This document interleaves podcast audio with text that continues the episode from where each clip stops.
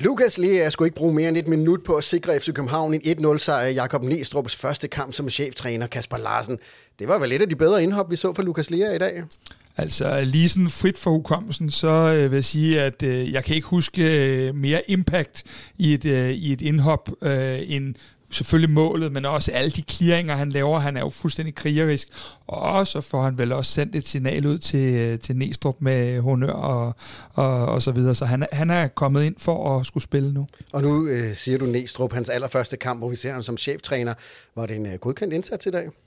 Det var en godkendt anden halvleg. Du lytter til Kvartibolt, en podcast om hele byens hold for alle, der elsker FCK.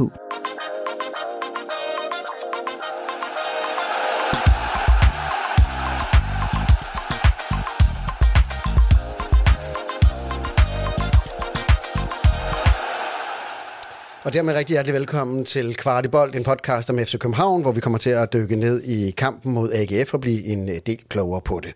Denne podcast den er lavet i samarbejde med tre, som gør det muligt for os at producere en masse kvalitetsindhold om FC København til alle jer, der lytter og ser med. Og med 3 Like Home, så kan man bruge mobilen i 73 lande, uden at det koster ekstra. Du kan se mere i det link, vi ligger i shownoterne til podcasten, eller under øh, øh YouTube i kommentarerne. Og så skal vi byde velkommen til dagens gæst. Det er Karit Falk. Øh, du er tidligere Superliga-træner i Lyngby og Vejle. Og hvis man øh, går ind og googler dig, så kan man også se, at du har UEFA's højeste træneruddannelse. UEFA Pro-licens, øh, hvilket giver mulighed for at træne klubhold på højeste internationale niveau og landshold.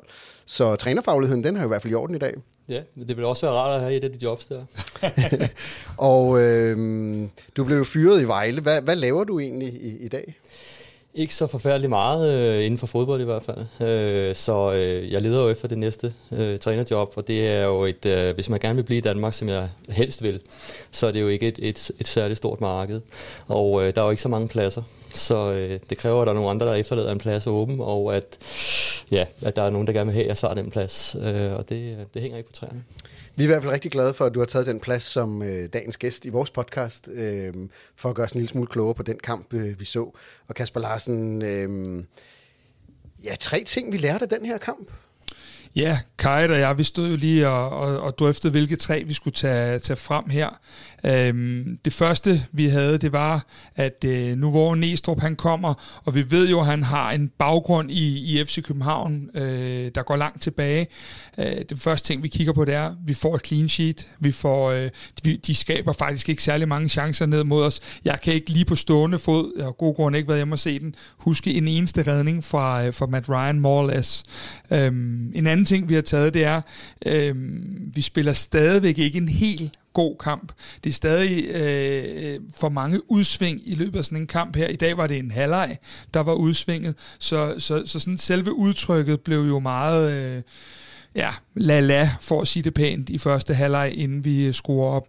Og så den sidste ting, den er vi simpelthen nødt til at have med, den er rigtig positiv. Øhm, Darami gør en forskel, specielt i anden halvleg. Ja, Darami han øh, så ud til, at han ligesom er ved at finde øh, det, der hedder storform. Hvordan så du hans præstation i dag, Karin?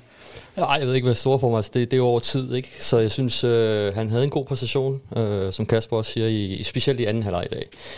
Øh, hvor man også får, øh, som hold får sat ham op i nogle situationer, hvor han får øh, bolden i fødderne og kan udfordre direkte på, øh, på den her stopper, ydre stopper, som, øh, som AGF havde øh, over, øh, over for ham. Øh, der kunne han både udfordre i fødder, hvilket øh, de første chancer, han skaber, det er, hvor han direkte går ind og udfordrer på sin første berøring. Og så kunne han også udfordre i, øh, i bagrum på hurtighed, og da de begyndte at få gule kort og så videre, så kunne man også se, så begyndte han ligesom at, at nedbryde øh, den øh, venstre side der med hans, øh, hans hurtighed og hans øh, en mod en færdigheder. Så øh, det var det, jeg egentlig så øh, som hans, hvad kan man sige, det var hans aftryk i dag. Det var anden halvleg, hvor han går ind og, og decideret øh, er kampafgørende med sine udfordringer i, øh, i venstre side. Og FCK-fans øh, stemte ham jo også ind som man of the match, og det var jo øh, blandt andet nok på baggrund af nogle af de ting, du siger, Karit, det er noget af det positive, det her med, med, med Mohamed Darame, men vi skal lige, Kasper, til at starte med, øh, og vi optager jo her kort efter kampen er spillet færdig, så, så vi har jo ikke alle nyheder, men, men vi så jo meget ulyksaligt en øh, uh, Seca blive båret ud af banen. Uh, du har lige været nede i, i, i mixzone. Har du nogle nyheder omkring uh, status på ham? Ja, men øh, de er ikke særlig gode. Øh, der er jo selvfølgelig, at Seca er jo ikke blevet undersøgt endnu, men øh, det, både de spillere og Jakob Næstrup, der var ude, øh, der er der ingen tvivl om, at de alle sammen mistænker, at han skal igennem et øh, længere alvorligt forløb. Øhm, og det kan jo potentielt betyde, at, øh, at vi har set Carlos Seca for sidste gang i, øh, i den hvide trøje, og det var øh, meget berørte spillere og trænere. Øh, egentlig, som Jakob Næstrup siger, ikke så meget på, på holdets vegne, men mere det menneskelige i det. Øh, en så stor personlighed, der har betydet så meget for FC København, at han øh, fighter sig tilbage i en alder af, bliver han skadet i en alder af 33 år første gang, kommer tilbage og med en sindssyg impact på holdet, efter han er kommet tilbage, og så nu øh, til at skulle se face det en gang til, det, det er fuldstændig ubærligt. Øh, ja, det, det var ikke rart at se på, og de var meget berørte. Ja, det er, det er godt nok trist. Og så var der jo en anden spiller, der også gik ud med skade, men jo som selv kunne gå ud, og det var jo en, en Rasmus Falk. Øh, er der noget nyt på, på ham? Ja, altså Rasmus Falk har, øh, har bøvlet on and off øh, det seneste stykke tid med, med nogle forskellige ting, øh, og, og det er for tidligt at melde ham nogen steder hen endnu, sagde Næstrup.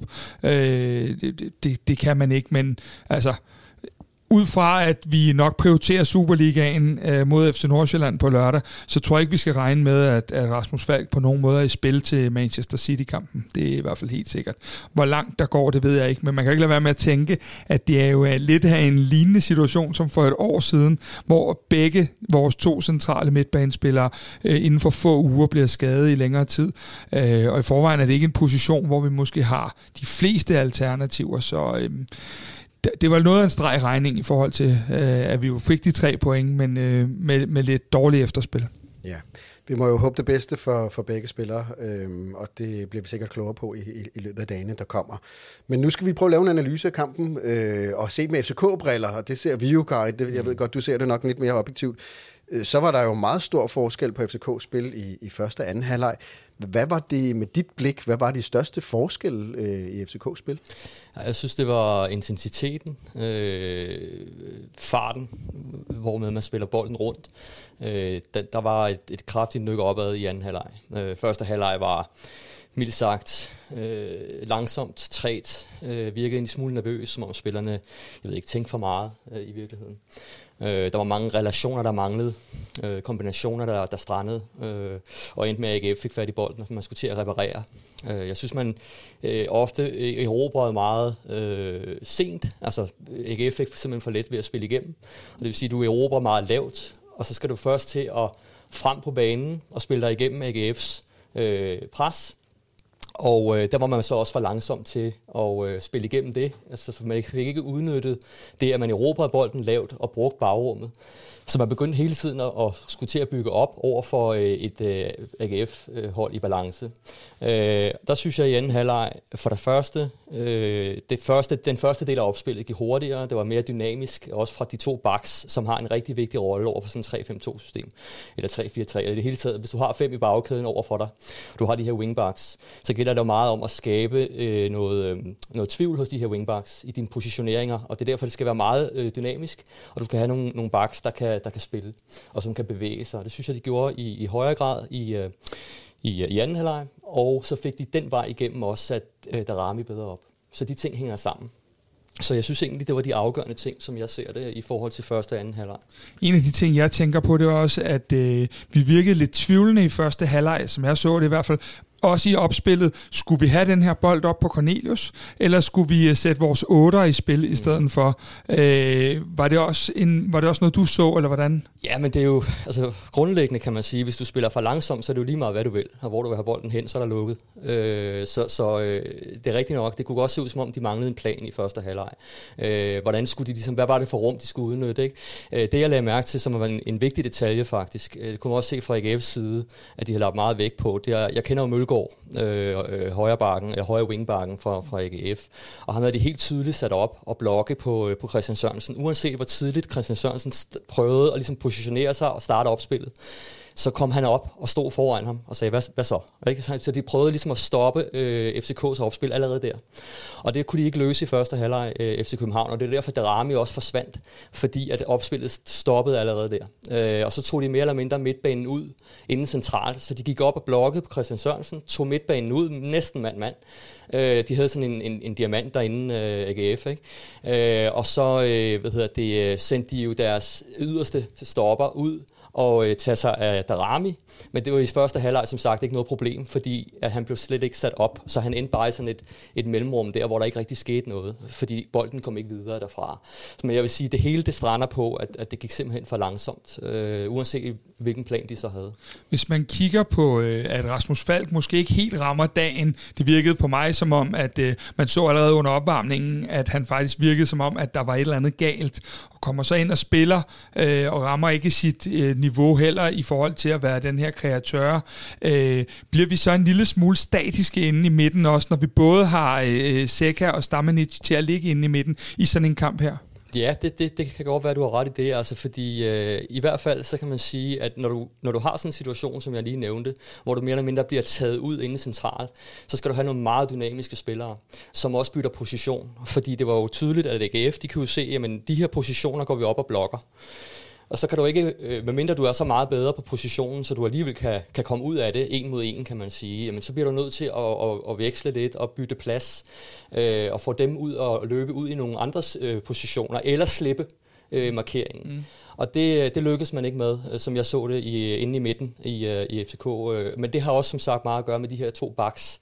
Fordi for at du skal lykkes med det, så er backsene faktisk ekstremt vigtige, fordi det er dem, der kan gå ind og skabe det der overtal. Jeg så første gang, hvad hedder han, den nye, der kom ind i anden Elias Jelert. Ja. Yes, Jelert, ikke? Der var en, jeg tror det var i 72. 20. minutter, sådan noget, jeg skrev ned i mine noter, ikke? Altså, jeg, jeg, så første gang en meget afgørende detalje i forhold til det, hvor han tager bolden fra det her øh, halvrum, og trækker ind i banen, og ender faktisk helt over modsat i venstre side. Mm. Og den dynamik, det gjorde faktisk, at øh, AGF må, måtte slippe, og så øh, gav det plads til Darami, der så faktisk efterfølgende fik en stor chance. Så det viste bare mig, igen med de her to backs, hvor ekstremt vigtigt det er, specielt når du spiller mod sådan et, et system, der går også op og blokker dig, at du ligesom bruger baksen som den der ekstra spiller, der kan åbne. Men var det så en, en, en, en trænerforandring i, i, i pausen, der ligesom, altså han skiftede selvfølgelig både en, en, en ny bak ind, øh, men, men tror du ligesom Næstrup har læst det der, du snakker med, om de bliver blokket, og kan ligesom ikke rigtig spille ud af det, eller hvad, hvad er det, der gør forskellen? Ja, men altså, jeg, jeg håber da, at det var planen fra starten af. Mm. Øh, at de ikke skulle spille så, øh, så hvad kan man sige, stationært øh, og så langsomt, som de gjorde i første halvleg. Det, det kan jeg ikke forestille mig har været planen. Så, så det har da vel været noget med at gå ind og følge op på, på det, der egentlig var planen, og så sige, men nu, nu er det vigtigt, at vi går ud og smider lidt af de der tøjler der, vi havde i første halvleg. Øh, hvor det jo som sagt virkede lidt nervøs og lidt langsomt, og så øh, giver den fuld gas i anden halvleg, og måske i virkeligheden gå ind og, og gøre det, vi skulle have gjort fra start. Men Kai, øh, Jes Torup er fyret, Jakob Næstrup kommer til.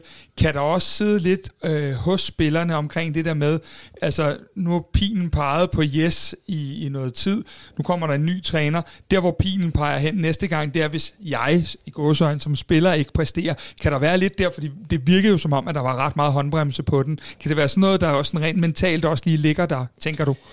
Det kan det godt. Altså det er klart, at når der sker sådan et skifte, så foregår der en masse ting, både øh, inde i miljøet og udenom. Og, øh, og det kan jo ikke undgås. Det er jo mennesker, vi har med at gøre, så de, de sætter sig jo et eller andet sted derinde, øh, bevidst og ubevidst. Så der kan godt have været en masse tanker, og så kan det jo være, at øh, Næstrup også har prøvet altså, at, at, at komme med nogle nye input. Og, og det sætter sig jo så også i hovedet på spillerne, så det vil sige, uanset hvor, hvor, hvor meget de gerne vil, jamen, så kan det jo sagtens gøre, at de måske tænker lidt for meget i virkeligheden, i, i, i hvert fald i den der første halvleg, så er det måske i virkeligheden Næstrup og teamets rolle i pausen, og, og lige fjerne det fra dem i virkeligheden, og sige, lad være med at tænke så meget, giv nu gas, øh, og, og så stol på de relationer, vi har, og, og den plan, vi har lagt. Øh, det, det tror jeg øh, har, har noget med det at gøre, ja. Det, det kan det meget vel. Men Kasper Larsen, øh, når man skifter træner, nu kan man sige, man har jo ikke skiftet til en fuldstændig ny træner, fordi øh, Næstrup har jo stået på sidelinjen øh, i al den tid, to år har været der, og, og man må også formode, at trænerteamet på mange stræk har været enige om, hvordan man, man skal spille. Men når man tager det drastiske valg at skifte træner, er det også oftest, fordi man bliver nødt til ligesom at, at ryste posen og, og ruske lidt op. Øh, så du, så du nogle forandringer øh, med det trænerskifte? Jeg synes, det ville være øh, en, en kende popsmart at sige, at jeg så nogle forandringer.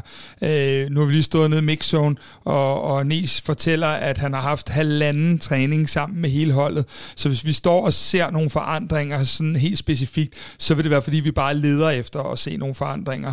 Øh, for man kan sige, første halvleg har jo, var jo meget den der øh, tunge øh, lidt uopfindsomme ting, som vi har set igennem FCK igennem et stykke tid præstere.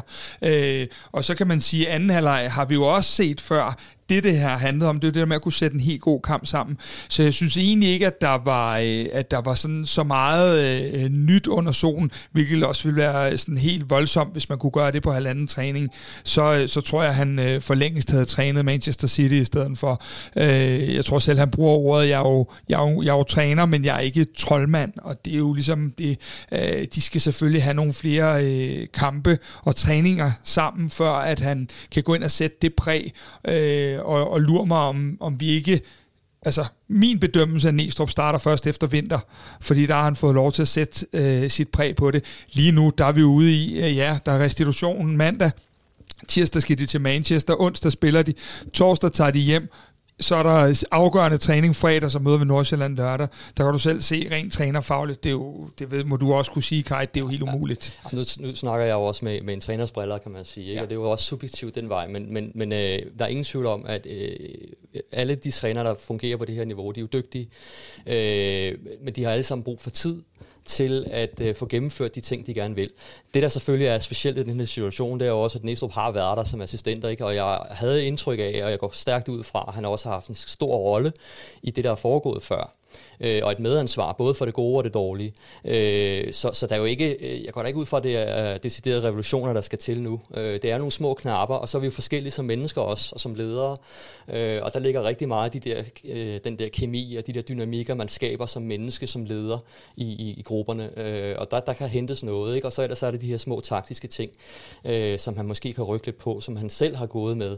Øh, og, og, og det tager tid, øh, uanset hvad, selvom det er små, små knapper, der skal, der skal, der skal, skal skrues osv., så, videre, så kan man se nogle gange, at så kommer der et, et udsving, hvor man siger, hov, der var den. Men, men for at det kan blive noget, der er øh, stabilt øh, og opadgående stabilt, så, så tager det tid for en træner at få, øh, få implementeret. Jeg er fuldstændig enig med dig, Kasper. Jeg vurderer også altid en træner øh, fagligt på, om noget, øh, efter noget tid, kan jeg se, der er sket noget med holdet. Kan jeg se et udtryk, et klart udtryk i holdet. Det skal næsten være sådan, at når jeg ser et fodboldhold spille, så skal jeg kunne udpege træneren, uden at vide, øh, hvem det er. Det er det, det, jeg ligesom finder min, øh, hvad kan man sige, min respekt for en, øh, for en fagmand. Øh, og så selvfølgelig den her stabilitet, som man også selv har sagt, Næstrup, at man over tid netop finder en stabilitet i præstationerne, som jo så også giver stabilitet i resultaterne. Men lad os lige prøve at dykke ned i en af de pointer, som vi begge to sagde, at det er det der med, at vi så i hvert fald et FC København, som stadig led af den her, at man ikke kan sætte en helt god øh, kamp mm. sammen. Hvad har man i trænerens værktøjskasse for ligesom at bearbejde det der men hvis du har et hold, der ligesom øh, i hver eneste kamp øh, har store perioder, hvor de ikke performer? Jamen, du, du bliver nødt til... Øh, den, den, den første ting, du kan gøre i virkeligheden, som, som jo skal virke øh, fra, fra mere eller mindre fra dag et, det er jo at, øh, det taktiske. Altså, du bliver nødt til at være meget afklaret på, øh, hvad du gerne vil som træner. Øh, og så skal du være rigtig dygtig til at kommunikere det. Øh, nu har jeg selv arbejdet også med et, øh, et unglandshold, Øh, og, og der er man jo øh, samlet meget korte perioder øh, med de her hold og de her spillere. Og der er det jo i endnu højere grad, der lærte jeg jo i hvert fald også noget i min egen karriere omkring det her med, hvor vigtigt det er at få kogt tingene ned, og, og få fundet de vigtigste ting, og få forklaret spillerne, og sørge for, at spillerne ikke har for meget at tænke på. Nu snakker vi lidt om den her første halvleg i dag, ikke også? Vi ved jo ikke, hvad baggrunden er. Men, men, men spillere øh, skal ikke have for mange ting rumsterende i deres hoved. De skal have nogle få ting. Og det skal du som, som træner være dygtig til, at det er de rigtige ting, de så fokuserer på, der får dit koncept til at virke. Så det er det første, du skal gøre. Og så, skal, så er det klart, så er den her gruppedynamik, hvis der er noget omkring noget selvtillid, hvis der er noget omkring noget sammenhold osv., så, videre, så skal du selvfølgelig også ind og rykke på nogle af de øh, knapper. Øh, men det er noget af det første. Men noget af det, man heller ikke skal være blind over for, det er jo, at øh, nogle af de ting, der måske var lidt i hårdknude øh, for, for to, tre, fire uger siden, øh, dem var Jakob Næstrup jo også en del af et team omkring. Det vil sige, at hvis der har været nogle spillere, der har været utilfredse eller, eller noget, så er det jo ikke fordi, at tingene går væk, fordi du fyrer en træner, når du så vel og mærke ansætter øh, assistenten, så er det jo øh, øh, nogle ting og nogle dynamikker i gruppen, som han også overtager. Og nogle af de her ting har han jo også selv været en, en del af at sige, det der går ikke, og det der går, øh, og så videre, så videre. Det skal man jo lige huske, at, at øh, det bærer jo nogle ting fra, nu siger jeg fortiden, den er så kun 14 dage i en fodbold øh, her, der bliver jo båret nogle ting med videre, så der vil være nogen, der måske, hvor man kan sige, men nu starter I på 0, og så vil der være andre, hvor man selv måske har været inde og levere den besked, der er hed, ved du hvad, Basse, nu tager, tager du dig lige lidt sammen, øh, fordi ellers så spiller du ikke igen.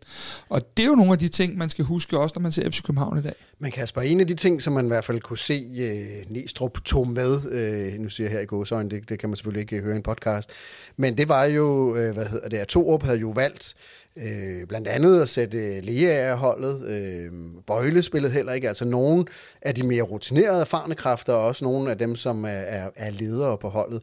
Og de startede jo heller ikke inde i, i dag.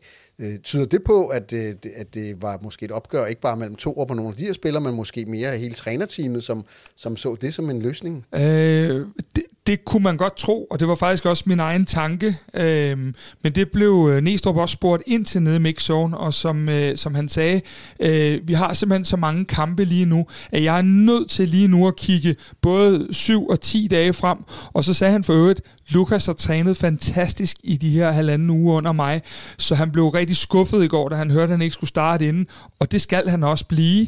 Så, øh, så hvad hedder det, jeg tror mere, at det her det var et spørgsmål om, at, at de sidder og kigger, og han er meget specifik på, det er Superligaen, det handler om lige nu, øh, så de er meget specifik på, hvordan de loader de enkelte spillere i forhold til øh, os med VK og, og, og mange andre. Som han sagde, ja, nu kan det jo være, at vi kan, vi kan stoppe det et vist sted hen med at loade de midtbanespillere, fordi nu kan det jo være, at, øh, ja, at man bare spiller, hvis man er midtbanespiller. Men en Lukas Lea i hvert fald, som har været øh, sendt lidt ud, øh, ud af varmen i et stykke tid, kom jo ind i det 80. 20. minut, og et minut senere, der scorede han øh, et, øh, det mål, der viser at, at være afgørende. Men øh, når man taler trænerfyring, så er det også nogle gange, du ved, må vi se noget ild i øjnene på de mennesker, der kommer ind og skal vise en ny træner, at det, det så vi vel for Lea her. Han, han, han viste vel, øh, øh, hvad han kunne, da han kom meget, ind på bænken. Meget professionel reaktion, som jeg kaldte det, ikke? Altså det, er, det er jo det her med, jamen uanset hvad, så kan du ikke påvirke de ting med andet end din, øh, din egen præstation. Og det, øh, og det kunne man bare se, øh, da han stod ude på, på, på linjen og var ved at blive skiftet ind, der kunne man allerede se, at han var stålsat og, og, og fuldt fokuseret på indsatsen, og så går han jo bare ind og, og gør en rigtig god indsats, synes jeg. Ikke? Og, og leverer det, jeg synes, han kan, han kan tilføre FC København, Københavns hold, og det er jo det her med, at han, han er jo det, jeg kalder en motor. Øh, så han er meget sådan i, øh, i, øh, i den direkte linje fra felt til felt. Øh, og øh, måske ikke øh, ham, som du står og, og, og, og ser en masse YouTube-detaljer i, i, i løbet af kampen, men han går altså ind og afgør kampen. Jeg ved jo selv, desværre også, da, øh, da vi spillede mod FC København med, med Lyngby, ikke? der blev han jo også skiftet ind og scorede jo ganske kort tid efter faktisk. Øh, og det er jo fordi, han er god til det der med at binde øh, midtbane og angreb sammen med sin løb, og så ankommer han som den der anden bølge, og det er utrolig svært, når du forsvarer din boks, og øh, forsvarer dig mod de der ekstra midtbanespillere, der kommer løbende fra forskellige positioner.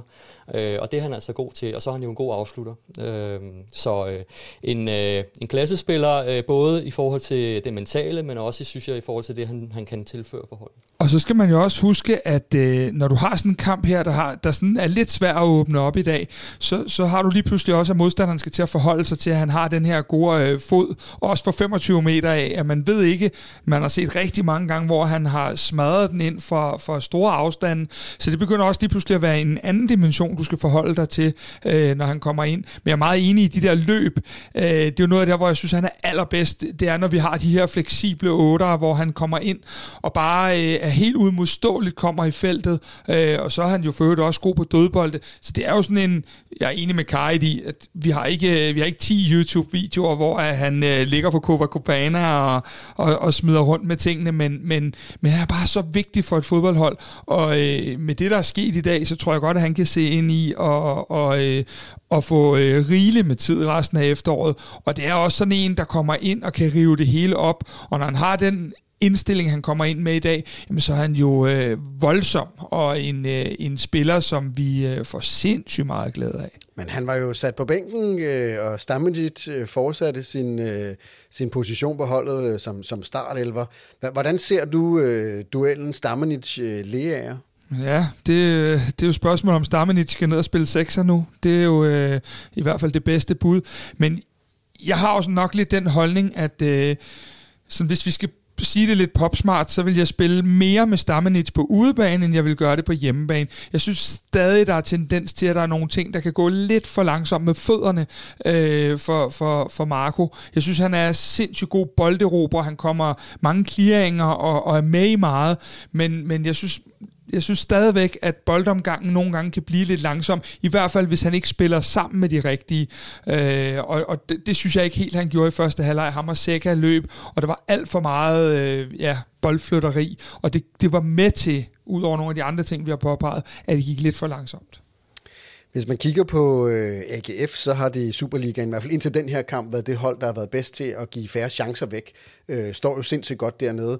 Øh, og, og, og en første halvleg, hvor FC København er øh, slet ikke lignet hold, der kom ud. Hvor meget var AGF's fortjeneste, og hvor, hvor meget var FCK's øh, mental tilstand? Det er jo netop altid et svært spørgsmål, men man kan bare sige, at AGF gjorde det godt. At de havde lagt en rigtig god plan. Øh, jeg var lidt inde på det før, i forhold til, at øh, de havde den her angriber, ligesom skar, skar øh, den ene stopper væk fra den anden øh, fik FCK til at spille i en side. Og så tog de sig af det derfra ved at sende øh, hvad hedder det, øh, wingbacken op og lægge tryk. Og så tog de midtbanen ud, og så havde de jo stadig fire forsvarer tilbage, men yderste stopper ude ved, lad os sige, hvis det er ude i venstre side, så ude ved det ramme.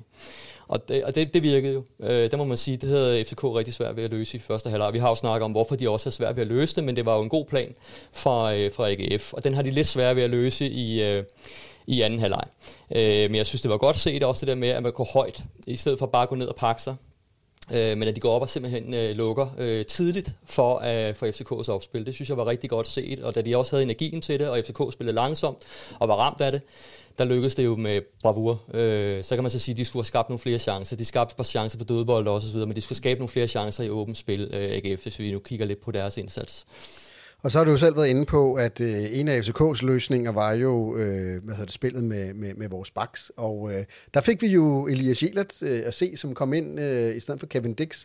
Og øh, ja, kan, kan du lige prøve at fortælle lidt, hvordan så du Jelers indhop? Jamen, det er fedt, vi har Kajt i øh, studiet, fordi så kan han tage den trænerfaglige. Jeg bliver nødt til at stille mig op i en anden kø og sige, jeg tror, jeg er fanboy nummer et. Jeg synes simpelthen, at øh, Jelert, han kommer med så meget energi. Han kommer med så meget... Øh, han, er, han er altså 19 år. Han kommer med så meget presence. Øh, og som Kajt siger, han lå lige pludselig lå han over i venstre siden. Øh, han var alle vegne, og han kommer lige præcis og giver den der øh, dynamik, som jeg synes måske Kevin Dix manglede en lille smule første halvleg. Øh, vi spiller øh, Øh, det, vi overhovedet spiller i første halvleg, synes jeg kører meget over venstre siden. Vi mangler, og vi forsømmer at få vores højre side med. Klaarsson bliver også relativt usynlig i første halvleg på den her måde. Øh, jeg synes stadig, at hans bedste position er inde i midten, eller længere inde i midten i hvert fald. Og der kan man bare sige, at da Jelert kommer ind, altså der er, der er jo en masse relationer, der sidder bedre. Han er med i en masse opspil. Han laver en masse kaos. Han er sågar inde og afslutte selv også.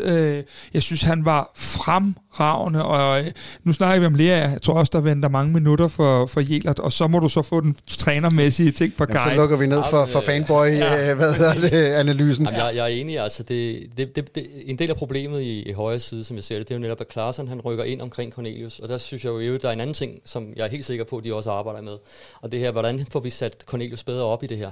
Altså både øh, tidligere i opspillet, men også selvfølgelig, så vi får med de, i, form de, de, i de afslutningssituationer, som, som han skal i. Og, og der øh, virker det som om, at Klaassen han rykker ind og arbejder lidt som en anden angriber omkring ham, øh, og arbejder lidt i mellemrummet under ham osv. Og, og så efterlader han jo så det her højere øh, brede rum til, øh, til Dix. Og det er jo klart, der skal Dix jo så øh, cash ind på det der, der skal han jo vise, at han kan gå op og, øh, og udfylde den rolle, fordi han jo faktisk får givet et stort rum, som han skal gå op og, og skabe noget i. Øh, og han er selvfølgelig også afhængig af, at opspillet fungerer, lige så vel som jeg sagde med Darami i, i, i første halvleg og så videre, men, men stadigvæk, der kommer, ikke, øh, der kommer ikke nok der. Og det var et af problemerne. Jeg, jeg synes, at Jellert, han, han løser det bedre i anden halvleg, men ikke, ikke ved at gå op og blive en, en wing, men ved, som jeg sagde før, at, at, at arbejde mere dynamisk ind i banen og blive den her ekstra spiller, som AGF's pres har svært ved at, at løse.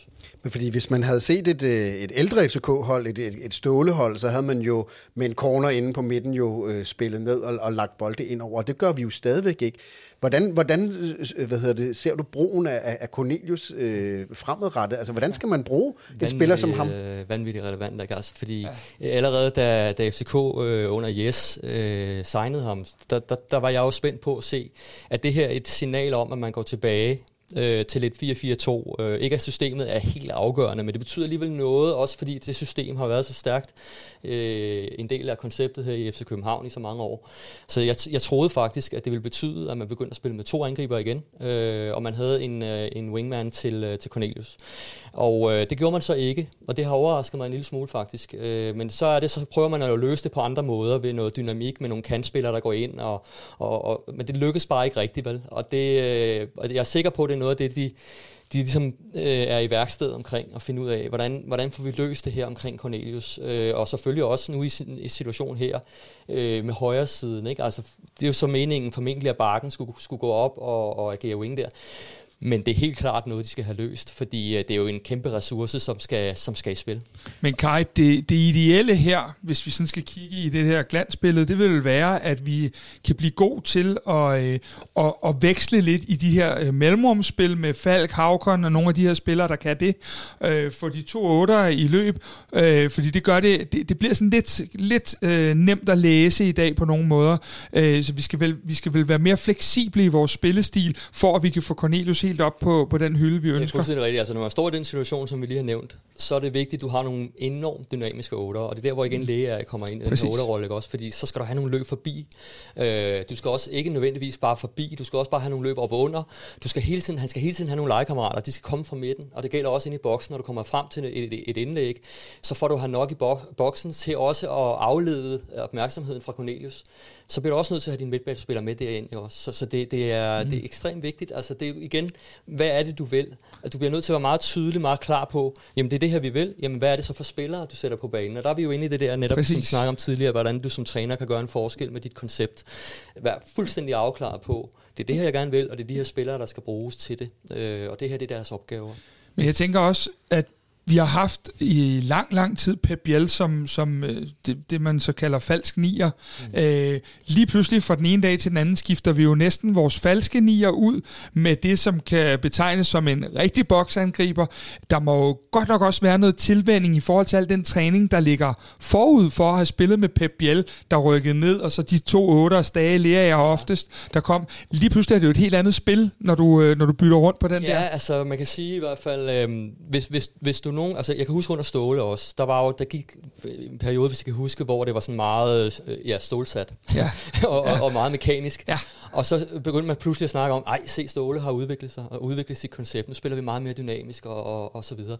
Men, men så skulle man jo lige kigge på, at han havde sat nogle andre spillere på banen. Så du kan jo egentlig godt mere eller mindre med det samme koncept, men, men du sætter nogle andre spillere ind med nogle andre kvaliteter, så kan du egentlig godt rykke på nogle ting, bare ved at i virkeligheden at bruge nogle andre spillere. Men det er bare vigtigt igen, at, som du rigtig siger, Kasper, at du du har trænet det, og de ved, hvad de skal jo. Øh, og de har de her relationer, som gør hinanden gode. Øh, og der er problemet igen med, med Cornelius lige nu. Øh, det er også lidt af hans egen øh, kan man sige, skyld, at han har ikke så meget varme i fødderne lige nu, øh, i hvert fald. Så, så, så han har lidt svært ved, når man spiller op på ham, og han er lidt alene, så har han faktisk svært ved at løse det, synes jeg. Øh, hvis du kigger på et rigtig godt eksempel nu, og som jo snart bliver meget relevant. Øh, ja, så ved du, hvad du siger. Jo. Øh, Håland. Ja. Øh, det er jo lidt det samme i virkeligheden, men han løser det jo bare, og holdet løser det selvfølgelig omkring ham. Ikke? De har så dygtige spillere, så de behøver som ikke altid så tidligt i opspillet, så de, de, de kreerer selv helt frem til at, at Håland måske i virkeligheden skal sættes i spil. Ikke? Men så har han også lidt mere varme i fødderne, formentlig end Cornelius har lige nu. Der, der spiller også. Ja, det, det, det, det, den tror jeg, øh, der skal vi være lidt for fanboy hvis vi ikke skulle kunne øh, anerkende, at det var sådan. Øh, for mig at se, er det bare noget med, at, at, at vi skal simpelthen have løst den her ting, fordi sådan en kamp som i dag, der hvad bliver Andreas Cornelius, han bliver farlig en gang, tror jeg, og resten af tiden bliver det så noget med lige ved næsten, og, og skal vi prøve at slå den der øh, dropbold på øh, bagerste stolpe, som vi jo var kendt for tidligere, eller hvor, hvor skal vi hen med det her?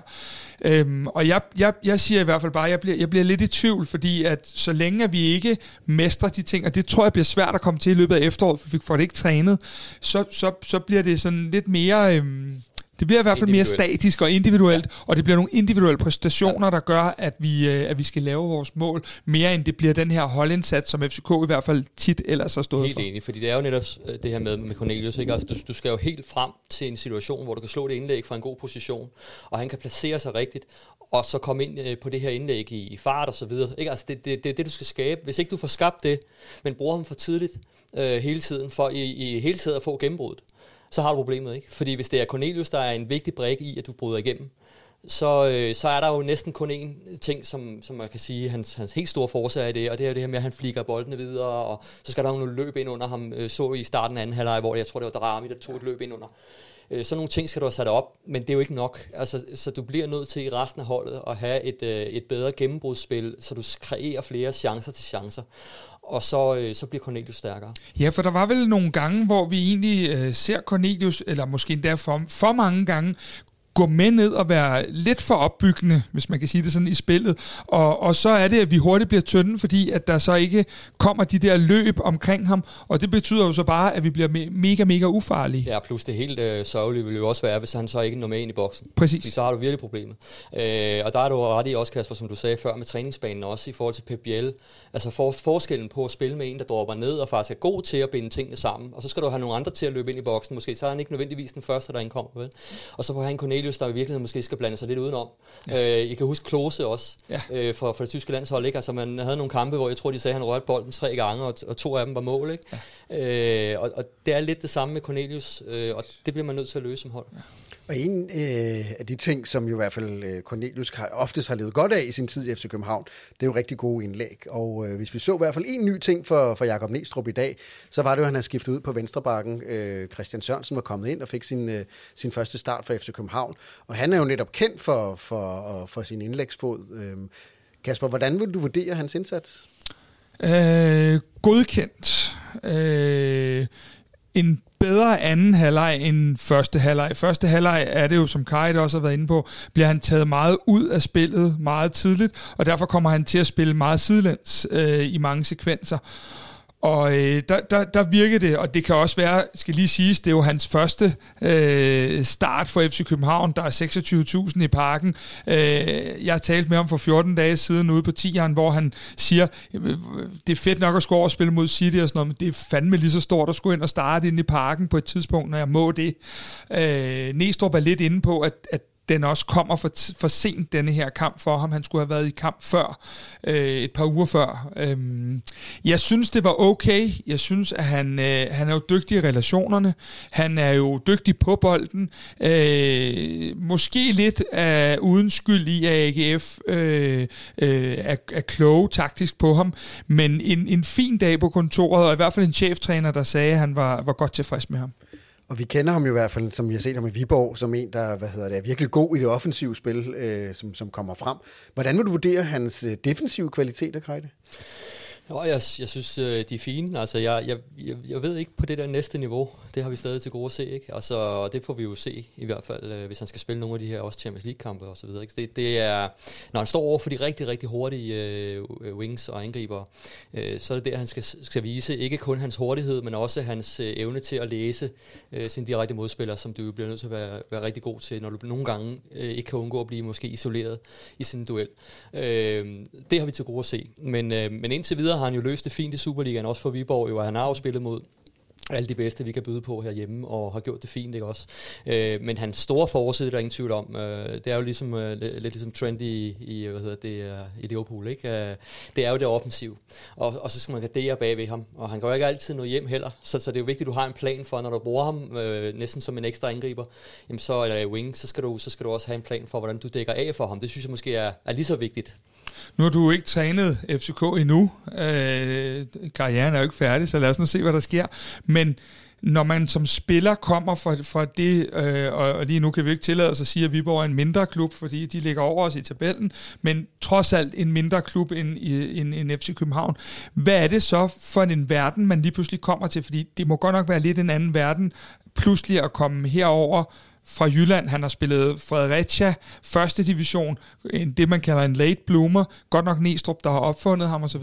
Hvad er det, hvad er det han er kommet herover til, tænker du? Jeg tror, at den største forskel, det er jo det er fokus, der er på dig, på alt, hvad du gør. Ikke? Og det øh, værer sig selvfølgelig primært på banen. Øh, laver han en fejl, ja, så bliver den jo blæst op, og der er rigtig mange, der snakker om den. Ikke? Hvor uh, i, i Viborg, der kunne han godt lave en fejl, og det var der ikke nogen, der... Det, det, de vil sige, det er Christian jo. Han skal nok uh, lave et indlæg lige om lidt. Men, men uh, her, der, der, der er altså spotlys på alt, hvad du laver. Så, så det tror jeg nok er, uh, vil være den største forskel for ham, og er den største forskel for ham. Ikke? Og så spiller han jo på en position, hvor vi har jo en af vores helt store unge talenter. Ja, vi, vi ser ham næsten ikke som et talent mere, fordi han jo nærmest har spillet fast på den øh, venstreback, øh, Victor Christiansen. Hvordan ser du øh, Christian Sørensens muligheder i FC København? Nu, nu er der jo ikke så meget at vurdere det på endnu, men i forhold til, øh, det er vel VK's plads? Nu skal jeg jo passe på, for jeg kan mærke, at, øh, at, at øh, hvad hedder det, Victor Christiansen, han, øh, eller hvad hedder det, Christian Sørensen er meget øh, vældigt, og det kan jeg godt forstå. Sindssygt øh, god fyr og så videre. For mig er Christian Sørensen et backup for VK. Øh, det er ikke for sjov, at vores landstræner siger, at han stadig er i spil til VM på et af de yderste mandater. Øh, jeg synes, vi har en kommende landsholdsbak over på den venstre bak, og øh, jeg synes, Christian Sørensen er fremragende, men jeg ser ham som andet valget efter Victor, minutter, og så vil der være al indlysende årsager, som Næstrup også var nede, inde på nede i mixzone, en masse kampe, Christian Sørensen skal spille. Men hvis du for eksempel spørger mig, hvem jeg tror, der spiller øh, på Etihad på onsdag, så øh, vil jeg næsten lægge hovedet på blokken og sige, det gør Victor Christiansen. Jeg tror, som, som træner øh, kunne jeg godt forestille mig, at man øh, kunne have en tanke med øh, Victor i kampe, hvor du ved, at det bliver svært. Øh, det vil sige, at den defensive indsats øh, kommer til at fylde rigtig meget. Så tror jeg godt, man kunne have en tendens til at kigge lidt mere hans vej. Og hvor, øh, jamen, øh, måske i dag i virkeligheden, selvom AGF har et stærkt hold, altså hvor du, som jeg sagde tidligere, øh, for, øh, forudser, at din, din baks bliver lidt mere ekstra angrebsspillere, og måske opbyggende spillere, der kan Christian være et rigtig godt valg. Så, så de kampe, hvor man måske forventer, at man går op og skal, virkelig skal dominere på bolden øh, hele kampen, så kunne han være rigtig godt valg, fordi han jo også er assistmager, og kan faktisk også score, score mål og det er jo det, vil jeg så sige med Victor, altså for at han kan tage det næste skridt. Så i virkeligheden skal du lave lidt en parring der, at han skal i hvert fald lære noget af det, som, øh, som, som Christian måske i virkeligheden Jeg talte med ham i fredags, Victor Christiansen, og han, øh, jeg spurgte ham netop ind til, om han ikke skyldte et mål, og øh, hans øh, kække svar var, at øh, han gad ikke score mod de mindre hold, han ville kun score mod Manchester City. Ja. Så nu må vi jo holde ham op på det, når de her to kampe er spillet, øh, to be fair, og det skal jo lige siges, det er sagt med et smil på læben fra Victor Christiansens side. Øh, jeg, jeg tænker også, at når du øh, trods alt i en alder af 30 år, primært har spillet i første division, og så har haft de her halvandet rigtig stærke år i Superligaen, så, så er det jo ligesom, når du kommer som ungdomsspiller og skal op og spille senior, der kan være noget tilvænding i forhold til, til, til tempo og intensitet, når du spiller inde i parken. Og det er jo også noget, hvor man kan sige i forhold til at være lidt på linje med det Kai der, og sige, at der kommer nogle kampe, hvor du langsomt som Christian Sørensen skal spilles ind i holdet mod, og igen uden at forklare nogen hold, for det kan vi ikke tillade os inde i FC København lige nu, men mod øh, AGF, Nordsjælland, Viborg og nogle af de ting, hvor vi må formodes også at være en del mere på bolden. Og så er der vel også det med, at han har jo ikke haft meget konkurrence, Victor Christiansen, på, på den venstre bak, og nu får han jo faktisk rigtig kvalificeret øh, konkurrence. Og det, jeg ved ikke, hvordan du ser det som en træner, men det er vel også noget, der kan være med til at modne og, og, og gøre en, en ung, øh, lovende, talentfuld bak bedre, at man ved, at man skal altså stå helt op på tæerne hver eneste gang. Med et åbent sind og professionalisme, så jo, så bliver han bedre af det, og øh, jeg sagde lige før, at der er nogle ting i Christians spil, som han godt kan lære af, og det er jeg sikker på også på træningsbanen. Det kunne sagtens være, at man, øh, han, kan, han kan, kan lære af det, altså rent praktisk. Øh, og, og måske også i virkeligheden øve sig på nogle af de ting øh, sammen med Christian. Øh, så, så det kan han sagtens få, få masser ud af. Jeg vil sige mere den anden vej rundt, øh, er jeg lidt i tvivl om. Altså med Christian, sådan som Christian nu er FCK så stor en klub, så, øh, så der kan man jo godt tillade sig, selvom man er 30 år og, og sidder lidt på bænken og så videre, ikke også? Men, men, øh, men, men i hans alder, der burde han jo et eller andet sted, øh, og med hans øh, gode form, så burde han jo spille fast for et hold. Øh, men øh, men øh, han må også have vidst, øh, hvad det er for vilkår, han kommer ind i øh, her i øh, FC København, så det må han have været afklaret med. Men uden at lyde øh, øh, arrogant eller noget, så er det her vel øh, Christians, øh, hvad hedder det, øh, top. Altså det, ligesom hvis, hvis, hvis vi andre var råd til Real Madrid eller noget, så når du har spillet så mange år i første division, så er det her jo, øh, ja, the shit, trods alt, selvom at øh, det ikke altid er lige til at se øh, herinde, så, øh, så hvad hedder det, må det også øh, langt hen ad vejen være øh, ret stort, og det ved jeg også, det er for Christian Sørensen. Og Christian Sørensen, ja, han er en late bloomer, han har virkelig fået øh, sent gang i sin karriere, men det var der andre på banen, der ikke har, for hvis vi lige kigger på det, så var der, Kasper, hvis man begynder at tælle sammen, var der jo rigtig mange fra, fra vores egen øh, talentafdeling.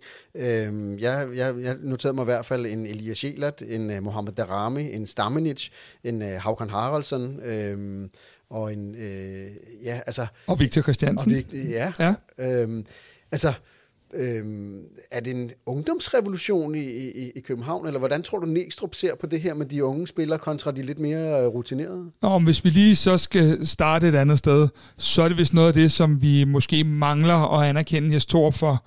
Fordi Jes Torp har jo virkelig været den, der har lavet den revolution i forhold til at begynde at bruge mange unge spillere. Og et er at bruge unge spillere, men Jes Torp har heller ikke været bange for at bringe Elias Jæler i Derby eller over i Herning eller noget. Den kredit, den skal han i den grad have. Når det så er sagt, så kan man sige, øh, jeg er helt sikker på, at Jakob Næstrup er jo den der no-nonsense type, så der handler det ikke så meget om, du er 19 eller 34, han stiller bare med de bedste. Men, men selvfølgelig bærer han jo præg af, at han øh, er opvokset i hele øh, FCK's akademi, og, og, og den røde tråd, hvide tråd, der er, er etableret de sidste to år, den er nok ikke blevet mindre af, at øh, Hjalte og Næstrup og Stefan Madsen nu er i spidsen for, for øh, Superliga-holdet. Så, så øh, om ikke en ungdomsrevolution, så måske at vi begynder lidt igen at forfine den øh, kan man sige, strategi, vi lagde med at have øh, x antal unge, og så lægge Leaer, Klarsson og Seca, nogle af de her spillere oveni. Det er jo den måde, vi gerne vil have, det skal lykkes på. Det gik vi måske lidt på kompromis med her, på grund af de lidt svigtende resultater, så har man det jo med at, at være lidt mere safe. Men, øh, men, men vi har simpelthen så mange talenter lige nu, at det vil jo være øh, hjernedødt ikke at bruge dem. Jeg har også set en med Kasper. Hvis du kigger ind bag det her store Superliga-tæppe, og kigger ind i alle de der små værksteder, der, der i virkeligheden er dansk fodbold øh, rundt omkring, og akademierne og så videre, der har jeg en del kendskab til alle de mennesker og de scenarier, der er derude. Og, øh, og der er det helt tydeligt for mig gennem årene jo, at øh, Sune Schmidt øh, på Akademiet har jo været i FC København gennem mange år. Og der har været de seneste ja, 10-20 år i FC København, og der er foregået en, øh, en virkelig markant udvikling af, af Akademiet. Øh, fra at man øh, øh, måske i virkeligheden ikke var særlig visionær, og man spillede lidt øh, med de små drenge, så spillede man næsten som man gerne ville spille på første holdet. Der var ikke rigtig nogen progression i det osv. Der har man fået lagt en meget, meget klar og tydelig øh, strategi og udviklingsplan og, øh, og det gælder så også trænerne jo. Altså jeg ved jo, at man arbejder rigtig øh, langsigtet og målrettet med, også med de unge trænere i, øh, i Akademiet i FC København. Så, så hele det der, det, det scenarie, det giver jo mening, ligesom du også siger, Kasper, at, at når de her unge spillere så begynder at komme igennem nu, det er jo både på baggrund af netop, at, at der har været den her udvikling i Akademiet, men også på baggrund af de mennesker, der så har arbejdet med dem, og det er jo så også dem, der selv nu er ved at bryde igennem. Øh, jeg er faktisk lidt overrasket, skal være ærlig at sige over, at det her er sket i FC København, fordi øh, jeg kunne have nævnt mange andre klubber, hvor det i virkeligheden var mere oplagt, fordi FC København er så stor en klub med så store forventninger. Og øh, at man så her faktisk, også øh, valget af Næstrup jo, som har overrasket mange, ikke? at man faktisk vælger at gå ud og risikere, hvis man kan sige det sådan, øh, en ung træner som ham fra eget akademi. Øh, også Hjalte øh, er også kommet med op nu ikke fra akademiet. Øh, man har tidligere haft, hvad hedder han, Stefan? Ja, Stefan Madsen er anden assistent ja, nu. Ja, ja. tog man jo op også, ikke? Yes. Var det under, under Ståle? Under Ståle, ikke? Ja. Så, så man har jo allerede øh, begyndt at arbejde den vej, og det tyder jo på for mig, at akademiet har en rigtig stor rolle inde bag gardinet også i FC København. Altså på ledelsesgangene har øh, øh, akademiet fået en, en vigtig stemme og, øh, og, og, og positiv magt. Altså igen ment på den, på den gode måde. Øh, og, og det gør jo så, at man nu kan begynde at få de her spillere igennem. Jeg er helt enig også i at rose Jes for det, fordi han har jo spillet med i det her. Han kommer jo, hvad kan man sige, udefra. Man har gået ind og spillet med i øh, den udvikling, øh, der har været med akademiet, både med at tage trænerne ind omkring holdet og give dem øh, masser af ansvar, som jo Næstrup helt sikkert også har, har, har, gavnet, øh, har, har gavnet ham. Og, øh, og også spillerne øh, har han bragt ind tidligt, øh, så han har spillet med i den plan. Hvordan ser du som øh, neutral øh, betragter det her med? Synes du, det er spændende, at FC København øh, har valgt at gå ned ad den vej, hvor man jo faktisk virkelig tør bringe sine egne øh, unge talenter øh, i, i spil?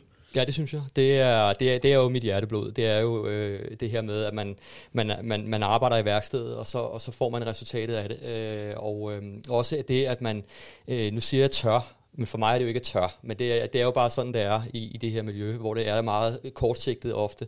Øh, men at man tør at bringe de unge spillere og de unge øh, trænere. Man kan sige, at Næstrup er jo et helt vildt eksempel, hvis du kigger på, hvor lidt erfaring han har øh, reelt set øh, fra topfodbold øh, som træner. Øh, at man så bringer ham ind. Men det er jo igen øh, et, et, et, et rigtig godt eksempel på, at du kigger mere på, hvad han kan, bringe, øh, i stedet for at se på, hvor han har været før, og hvor mange år har han trænet dit og datten. Altså, øh, jeg synes jo, det er noget, der slår ind i, øh, hvad hedder det, forhåbentlig slår ind i fodboldmiljøet i Danmark på en, på en god måde det her, og forhåbentlig inspirerer andre også, at, at øh, man skal ikke være så nervøs for, om folk har erfaring. Man skal kigge mere på, hvad de kan. Øh, og også øh, perspektivet, jeg ved godt, man skal vinde nogle fodboldkampe, men perspektivet i at vinde fodboldkampe er altså også større, hvis du har den rette mand, med de rigtige kompetencer, end du tager en på grund af navn eller på grund af øh, et, et, et CV. Så synes du, det var et, et rigtigt valg af FC København at, øh, at satse på Næstrup, nu i den øh, lidt kedelige situation, hvor man, hvor man valgte at skifte træner? Det vil jo vise sig. Øh, jeg øh, synes, hvis du kigger på de ting, jeg lige har nævnt, øh, hvad han kan, hvad han står for, og han har jo også om nogen, øh, hvad kan man sige, FC Københavns DNA inde i, øh, inde i alt, hvad han gør, jamen så, øh, så er han jo det rette valg. Øh, der er ingen tvivl om, at han vil også stå i nogle situationer nu her, hvor at, at, at noget erfaring, øh, generel erfaring simpelthen, øh, vil, vil, vil han mangle.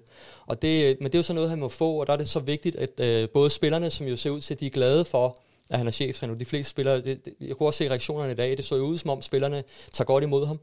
Det skal de jo også gøre, hvis han har tabt to-tre kampe med dem.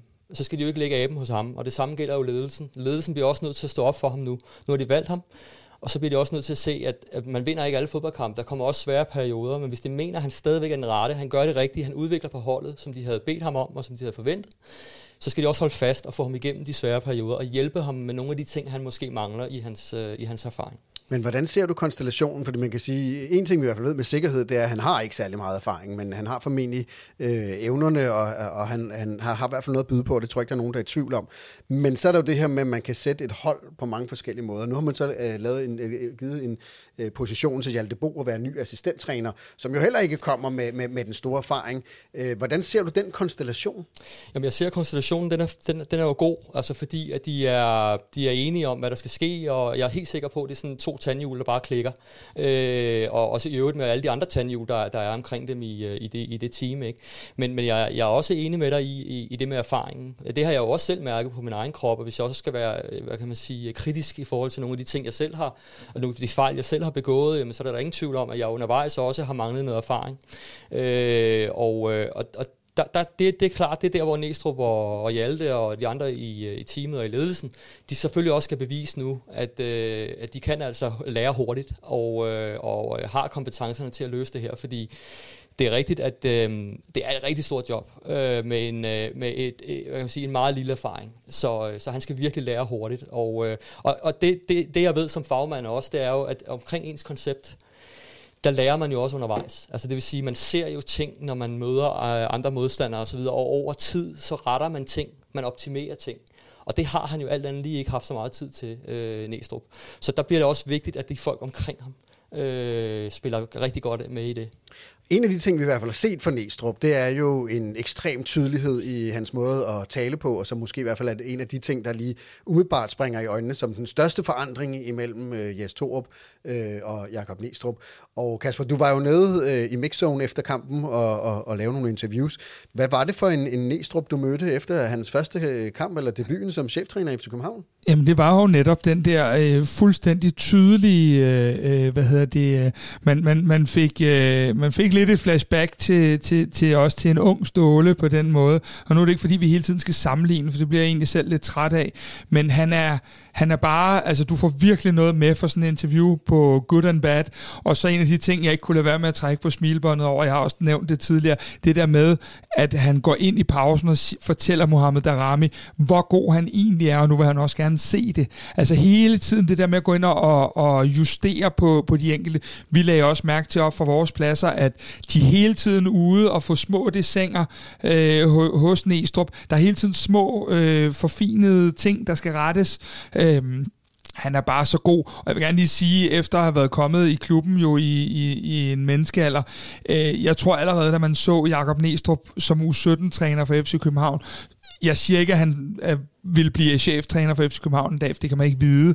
Men allerede der, der, øh, der, der lurede man jo på, om, om det ikke var noget, fordi han stikker ud, når du ser ham på træningsbanen, og det gjorde han allerede dengang. Øh, og så var han gudskelov over at få lidt hår på brystet i Viborg, som, som, for ellers tror jeg ikke, han havde kunne få det her job, hvis han aldrig havde været øh, i chefrollen.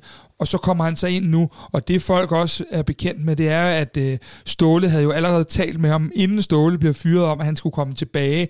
Jeg er det kan jeg jo ikke vide, men jeg er ret sikker på, at Ståle så sin egen afløser dengang, øh, og han skulle ud og have noget hår på brystet, så skulle han tilbage, og så skulle vi gøre ham til cheftræner en dag, når Ståle ikke skulle være mere. Nu endte det hele kabalen jo som bekendt helt anderledes. Men, øh, men det er et kæmpe trænertalent, og øh, så skal man lige huske en ting, og det tror jeg også Kai kan snakke mere om, det der med, at øh, vi skifter altså også træner midt i en sæson, midt under en Champions League gruppespil, der kan man jo ikke lade være, der kan man jo ikke tænke på, at hvis vi havde fået ja, næsten hvem som helst ind, der skal til at lære koden ude på tieren, øh, når han skal ind ad døren. Øh, der tror jeg heller ikke, vi som klub er efter den kæmpe transformation, vi har været i de sidste to år, eller næsten to år med Yes, så tror jeg ikke, at vi som klub heller var parat til hele det apparat, der skulle i gang igen med en, en cheftræner helt udefra. Øh, det, det tror jeg i hvert fald er væsentligt. Ja, altså, og alligevel så stikker det jo faktisk lidt ud, ikke, hvis du tænker over det, fordi normalt i de her situationer, hvis så stor en klub, hvor du skifter på det tidspunkt, så tager du en erfaren øh, ja, træner, ikke? fordi du skal have en, der går ind øh, immediately og, og, og, og gør en forskel og ved, hvad han laver. Ikke? Øh, nu har, som du også rigtig siger, nu har Næstrup jo været her, øh, og han ved jo, øh, har, har jo været inde omkring holdet, han har været i klubben i mange år og så videre. Ikke? Men, men, men det er, det stikker jo ud, at, at øh, sådan en, en ung, øh, uprøvet træner, at han ikke faktisk får en periode, hvor han netop kan, kan gå og bygge på tingene. Øh, så han, er, han bliver virkelig kastet for, ja, for løverne. Ikke? Ja. Øh, og øhm, øh, det er nok kun fordi, eller det er helt sikkert kun fordi, at han er en mand af huset, at det, at det kan lade sig gøre. Ikke? Men, men jeg synes også, jeg har også en kommentar til det der med øh, at være afklaret. Ikke? Fordi øh, det, det er utrolig vigtigt som træner, men som jeg også sagde før, man kan aldrig være øh, helt afklaret jo, men øh, fodbold er jo også et skuespil, øh, og specielt over øh, for øh, medier og andre interessenter, ikke? Altså, så skal man jo virke meget afklaret, specielt i en klub som FC København, der bliver du nødt til at stå frem og vise, jeg, jeg ved godt, hvor vi skal hen, ikke? Øh, men det er klart, når du sidder derhjemme, så vil der altid være nogle tanker, du tænker, er, er du at det holder det der, ikke? Skal jeg gøre noget andet, ikke? Og der er det også igen vigtigt, at du har dit team. Øh, og, og, og noget omkring Næstrup personligt, som jeg jo kan huske, øh, når jeg tænker helt tilbage, hvor han startede som U17-træner for FC København, der sjovt nok, der havde jeg jo været i Nordsjælland, og jeg havde været i, øhm, i Hvidovre som, øh, som øh, øh uliga-træner, og havde var så i HB Køge på det tidspunkt, og havde deres uliga-hold. Vi mødte FC København ude i Lyngby øh, til GF Cup. Og, øh, og vi slår dem, og vi laver det der høje presspil og dynamiske, og, og der er fuld knald på. Det er en god kamp. Og vi slår FC København, så vidt jeg husker i hvert fald. Og, øh, men der kommer Næstrup hen til mig, og det gav mig respekt, eller det, jeg fik respekt for ham, fordi måden han, han øh, approachede det på, der var, det var meget typisk øh, på det tidspunkt også, at, at øh, unge trænere, nye trænere osv., de ligesom satte den her facade op netop, at jeg ved det hele, og jeg har styr på det. Men han kommer hen og siger til mig, øh, træner, øh, hvordan fanden får du dem til at spille sådan der? Det var jo som at øh, spille øh, dreng mod mænd. Altså, hvad, hvad, hvad gør du for, at de, de kommer med det udtryk og så videre? Ikke? Så allerede der, så havde han en åbenhed og en nysgerrighed. Og jeg er helt sikker på, at det er fint det der med afklaring og at vide præcis, hvor man skal hen. Men det er endnu vigtigere for at komme derhen jo, at man har den der åbenhed og nysgerrighed, og den har han haft. Øh, og det er der ingen tvivl om, det er en af grundene til, at han står så, så, så skarpt i dag. Men Kajt, øh, nu vil jeg lige stille dig lidt unfair spørgsmål. Jeg har prøvet at stille det til Kasper Larsen lidt tidligere, og han, han undviger øh, helt politikeragtigt. Fordi det jo rigtig mange fans har gjort sig selv af tanker, efter at vi ligesom vidste, at Torup røg ud, og Næstrup skulle overtage. Det er, hvad kommer det til at betyde for mit hold? Hvad, er, hvad kommer forandringen til at være? Og grund til, at det er et unfair spørgsmål, det er jo, vi har set en kamp med ham som træner, og vi er lige alle sammen blevet enige om, at man skal vurdere træner over tid.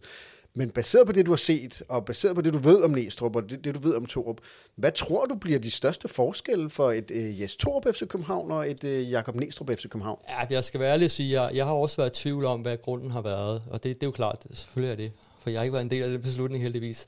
Øh, men, men, øh, men, men altså, når man ansætter en træner som, som Jakob Næstrup, så er det for fremtiden. Altså det kan ikke være for andet. Det må være fordi, man har en idé om, hvor vi skal, vi skal, vi skal korrigere retningen en lille smule i forhold til, hvad man så under Yes, åbenbart. Og det kan så være på øh, spillestil, det kan være på mandskabspleje, det kan være det her sammenhæng med akademiet, Jeg ved det ikke. Men der må være en eller anden langsigtet plan med det, fordi det, det, det kan ikke være en kortsigtet plan. Og, og når, når Jakob går ud og siger, øh, at øh, det drejer sig om at få et mere stabilt FC København, stabilt præsterende FC København hold, så hænger det jo heller ikke, for at være helt ærlig, så hænger det jo heller ikke helt sammen med hans profil. Øh, fordi det kræver jo erfaring, at man kan skabe øh, sådan noget stabilitet. Man ved præcis, når jeg gør sådan her, jamen, så giver det det her øh, resultat øh, oftest. Ikke? Og hvis jeg så ændrer her, jamen, så giver det det her resultat. Og der, der har han ikke været nok i værkstedet til at, at, at helt at vide præcis alle de her små skruer, øh, hvor, hvor får de ham hen af. Øh, så, så det kan kun være en lang, langsigtet plan. Jeg vil sige, i forhold til den måde, de spiller på, jeg fornemmer, at udover det med stabilitet, det de gerne vil, det er jo, for det gør de også på akademiet. Øh, når du ser de fleste af deres, øh, deres øh, unge hold, så dominerer de kampene øh, på bolden. Og der, der, der vil de rigtig gerne hen. Det har de jo også snakket om længe, også under Yes. Øh, og det har de ikke rigtig formået. De har ikke rigtig formået at dominere kampene. Øh, og vi snakker også så sent som i dag jo, at øh, ikke hele kampen. Altså der, der er en god anden halvleg, men første halvleg dominerer man jo ikke re- reelt set. Det gør jo, AGF er faktisk bedre i første halvleg. Det skal han have ændret på. Og det er det, jeg tror, det, det er det, jeg tror, de leder efter. Det er det, det, det, det, det, det er de gerne vil hen. De vil gerne have, have det her dominerende øh, udtryk, øh, dynamiske øh, fodbold, hvor man, er, hvor man øh, sidder på modstanderne, man angriber modstanderne hele kampen. Øh, og øh, øh det, det er jo ikke noget, man skaber over natten. Øh, Yes har jo fået noget tid til at prøve at skabe det. Det lykkedes jo ikke helt, men alligevel må man jo bare sige, at manden har altså vundet det danske mesterskab, og han har altså kvalificeret sig til Champions League.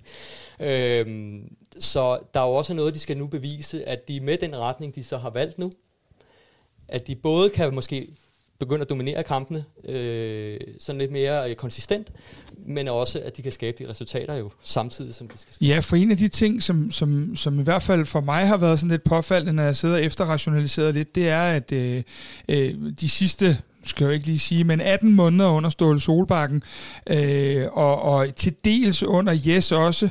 Øh, når jeg ser FC København, så vil jeg jo mene, at der i hvert fald er en 5-6 hold i Superligaen, vi bare skal være, bare skal være bedre ind på grund af økonomi, på grund af spillermateriale osv., og de må aldrig have en chance for, at de skal være glade for at have tabt 2-0 her i parken, komme hjem og spille deres næste kamp. Sådan har det ikke været i ungefær tre år, vil jeg skyde på.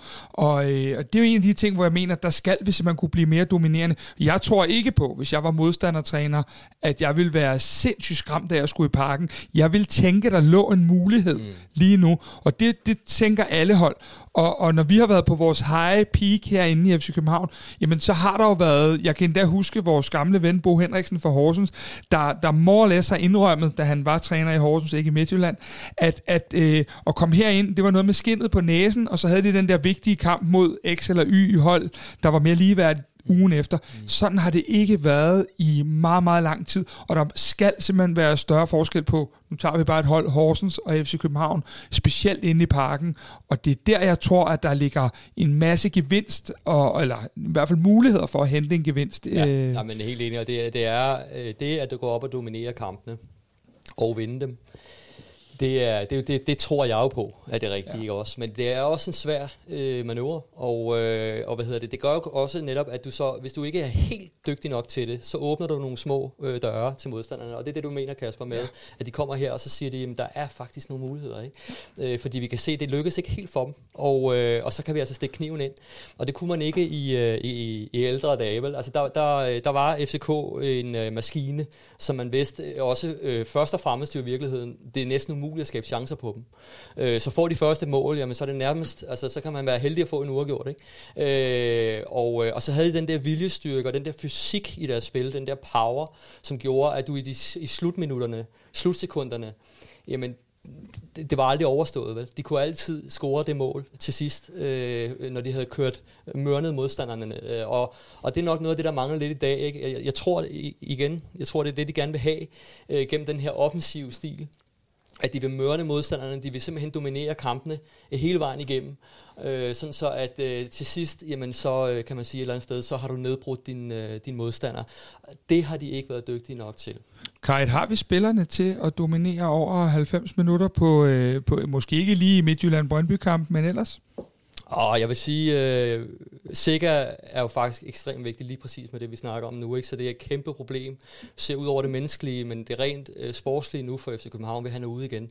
Det ser jeg faktisk som et stort problem. Da Falk var inde i, i den position, øh, Falk er en helt anden type spiller, og, og øh, meget, altså han er meget dynamisk, men han er også fluen i flasken. Øh, og og der, der får du ikke den der ja, stabilitet, øh, og den der håndfaste, ja, det der håndfaste koncept, øh, som kan dominere en, en, en modstander gennem hele kampen. Så åbner han nogle døre ind imellem, som de andre kan, kan smutte ud af. Øh, så det er, det, det vil jeg faktisk sige, det, det bliver en kæmpe udfordring her fremadrettet, at det er det, de gerne vil, men som du rigtig siger, Kasper, har de reelle spillerne til det nu også, specielt nu her med skaderne, og nu Falk ser jo også måske ud til at spille den næste. Ikke? Nu har vi jo haft to år med, med Jes Torup, øh, og Jes Torup var selvfølgelig øh, skuffet, og, og mente jo selvfølgelig, at han, han havde opskriften til at, at skulle fortsætte, og han var på vej med noget. Ind i dit trænerhjerte, du har jo selv prøvet at skifte til Vejle, hvor du jo fik uforskammet lidt tid ja. øh, til noget som helst. Er der et eller andet, der gør sådan lidt ondt i dig, når du ser en Jes Torup ryge ud øh, med, med det projekt, han er gang i? Du har selv sagt, at han, han blev Danmarksmester øh, med, med FC København, han kom i Champions League og alle de andre ting. Er der et eller andet inden dig, der siger, at det er fandme en, en, en, en barsk verden, øh, jeg er del af? Ja, det, det er helt sikkert. Altså, det, det er jo klart, øh, netop når man ser på, hvad man har udrettet, altså sort på hvidt, så må man bare sige, så er det jo vildt, at man kan blive fyret øh, som udgangspunkt. Men så er det, du skal grave noget mere i det, i det, som jeg også sagde før, når jeg kigger på fodboldhold, jeg kigger på fodboldtræner, hvad er udtrykket i holdet, hvad er udviklingen i holdet. Og der, der må man bare sige, der har FCK øh, ledelse øh, og, og, og øh, de andre interessenter, der er i det, jamen de, de har åbenbart ikke følt, at det er gået i den retning, som, øh, som det skulle. Øh, men, men det er rigtigt, at det er det er en hård verden, og, øh, og øh, man kan jo aldrig rigtig føle sig sikker, hvis man kan vinde mesterskabet, du kan gå i Champions League, og du alligevel kan blive, øh, kan blive fyret. Ikke? Også, du kan sammenligne også lidt med FC Midtjylland. Ja. De havde også lidt med Bo øh, Henriksen her for nylig, ikke? hvor han bliver fyret øh, har øh, anstændige resultater. Øh, har haft nogle perioder, hvor de ikke rigtig havde dem, men så kom de op igen og så videre. Men han, øh, han bliver jo også fyret med begrundelsen, at det var ikke resultaterne, men det var mere udtrykket. Ikke? Og det er jo i virkeligheden også noget nyt, vi oplever. Ja. Altså, øh, nu kan du også blive fyret for det manglende udtryk. Jeg vil så sige, igen, sort og hvidt, fra mit øh, synspunkt, trænersynspunkt, så vil jeg hellere fyres netop øh, på baggrund af, at jeg ikke fører holdet i den rigtige retning. Hvis, hvis, hvis, hvis de mener det, at øh, jeg over tid, jeg har fået tid til at arbejde med holdet, det går ikke i den rigtige retning, de udvikler sig ikke, vi spiller ikke den form for fodbold, vi skal spille, øh, så kan jeg godt acceptere at, øh, at blive fyret. Selvfølgelig kan jeg også godt acceptere at blive fyret, hvis resultaterne generelt bare er for ringe.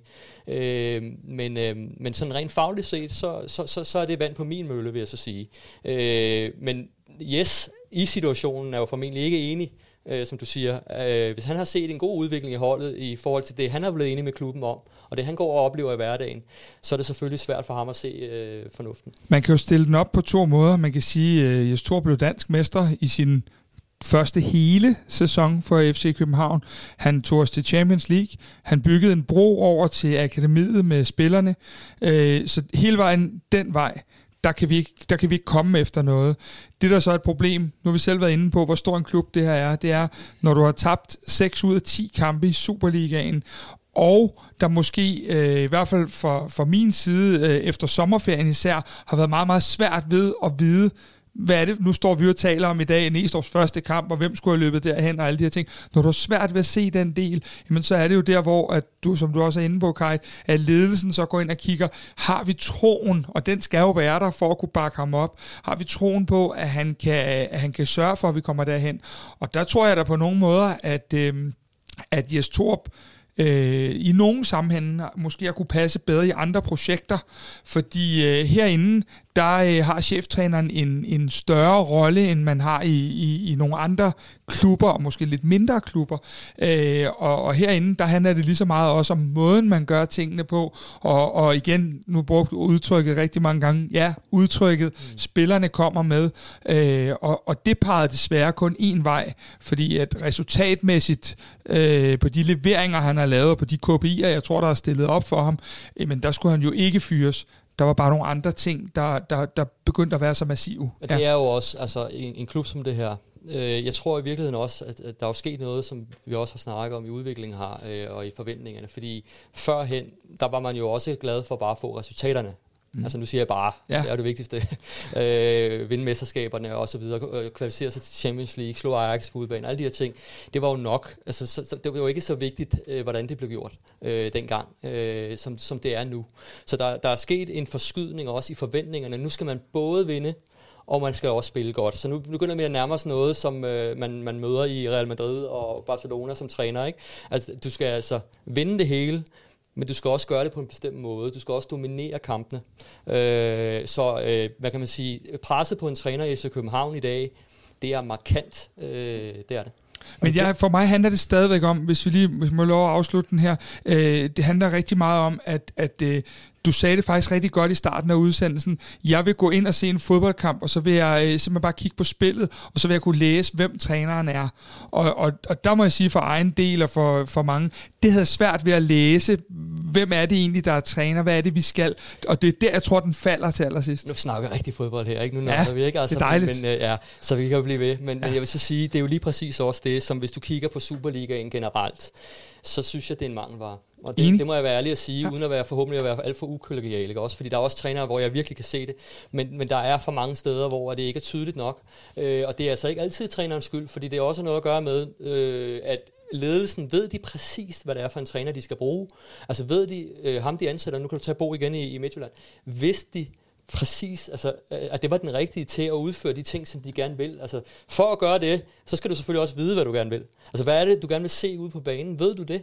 Øh, og så skal du så finde ud af, står han for det? Kan han give det, også det udtryk og, øh, og resultater selvfølgelig? Og i København blev øh, træneren ansat før sportsdirektøren, hvis man sådan skal kigge på det. Det er jo også et parameter, øh, og, og der, der, der kan spille der ind kan helt sikkert spille nogle ting ind ja. i det også, ikke også? Men altså, det, det der, det er, jeg vil sige, hvis dansk fodbold skal rykke, så flytte sig yderligere nu. Så det er der, den ligger, og det ligger også hos mange af de her sportsdirektører sportschefer rundt omkring, ikke også? At, at det er de rette øh, mennesker, som ansætter de rette trænere, øh, har øh, i, i, i en, den rigtige plan for klubben, og, øh, og øh, hvad hedder det, det er så det, der giver dem succes. Hvis du kigger tilbage, se Nordsjælland, FC Nordsjælland, grunden til helt grundstenen i deres succes, det er jo det. Det er jo simpelthen, at man har vidst, øh, vi vil gerne spille den her form for fodbold, øh, så skal vi have den her type træner, øh, vi skal have det her setup øh, helt rundt om træneren, for at det her faktisk kan, øh, kan, kan spilles ud. Nu er det jo unfair at spørge dig, fordi du er træner, men er træneren i dag mere en mellemleder, end han var engang? Jeg ved ikke, om... Jo, Nej, jeg ved godt, jo, det er ikke jo, rart, altså, men... Du, du skal jo øh, både kunne lede op af og ned, ja. så, så det er du jo et ja. sted. Ikke? Altså, så du, det er jo vigtigt, at, og det er jo noget, jeg selv også har arbejdet med, skal være ærlig at sige, som er svært, når du kommer fra den der, hvad kan man sige, det der akademiværksted. Øh, så, så lærer du jo ikke, heller ikke på uddannelserne, hvordan du leder opad. Øh, og det er bare ekstremt vigtigt, at du øh, også, øh, øh, de folk, som måske ikke ved lige så meget om fodbold som dig, men som måske ved rigtig meget om virksomhedsudvikling og så videre, jamen at du ligesom får dem med på vognen. Det jo noget, jeg selv arbejder med og har arbejdet med. Øh, og så skal du selvfølgelig være rigtig god til også at lede nedad til siderne med dit staff, øh, dine spillere. Øh, så det er, det er en blæksprutterolle øh, af de helt store. Det er det. Og så skal vi lige til en, en, en historie, som giver en lille smule hjertevarme i en ellers øh, kynisk fodboldverden. Fordi Kasper, vi skal skylde jo faktisk en tak til, til nogle kvartiboldlytter, som jo tog initiativ til at lave en indsamling øh, til en gave til Jes Torup, fordi han skulle herfra på en, på en ordentlig måde. Og i løbet af meget, meget, meget kort tid har de øh, Øh, hvad hedder det, sparet, eller hvad hedder det, indsamlet 2.000 kroner, og så stoppede den lynhurtigt igen. Og så var du jo faktisk ude og møde øh, Jes Torp og aflevere den her, her gave. Altså. Ja, det var fedt. Uh, altså, øh, det var da det eneste, der var fedt. Det var uh, midt under en landskamp, er der en, en Oliver Nielsen, der sætter en, uh, en, en indsamling i gang, og på 22 minutter har han nået det mål, han har sat sig, uh, og vi får samlet de her penge sammen midt under landskampen, og der jeg var så, øh, så heldig at være ude og, øh, og få givet Jes Torup en krammer og øh, lige snakket øh, kort med ham øh, og fik en tak til alle lytterne, øh, fordi det har øh, stadigvæk i min optik ikke været, øh, vi, kan, vi kan, fyringen kan vi jo blive uenige eller enige om. Øh, jeg var også til sidst på det hold, der godt kunne se, at det var svært at få ham tilbage. Men ligegyldigt hvad, så er det stadig et menneske, der, øh, der, øh, der var færdige i FC København, og som har, det ved jeg i hvert fald efter at have set mange træninger, som 24-7 var øh, fuldstændig dedikeret til sit arbejde, og hvor fodbold var en livsstil, som det jo skal være på det her niveau også. Øh, så på den led kan man sige, at han var... Øh, han var meget berørt af det, og øh, sindssygt fedt, at vi kunne give ham, øh, selvom det er et lille bitte plaster på såret, og vise, at, øh, at der faktisk også var nogen, der har sat pris på, på mange af de ting, han har lavet.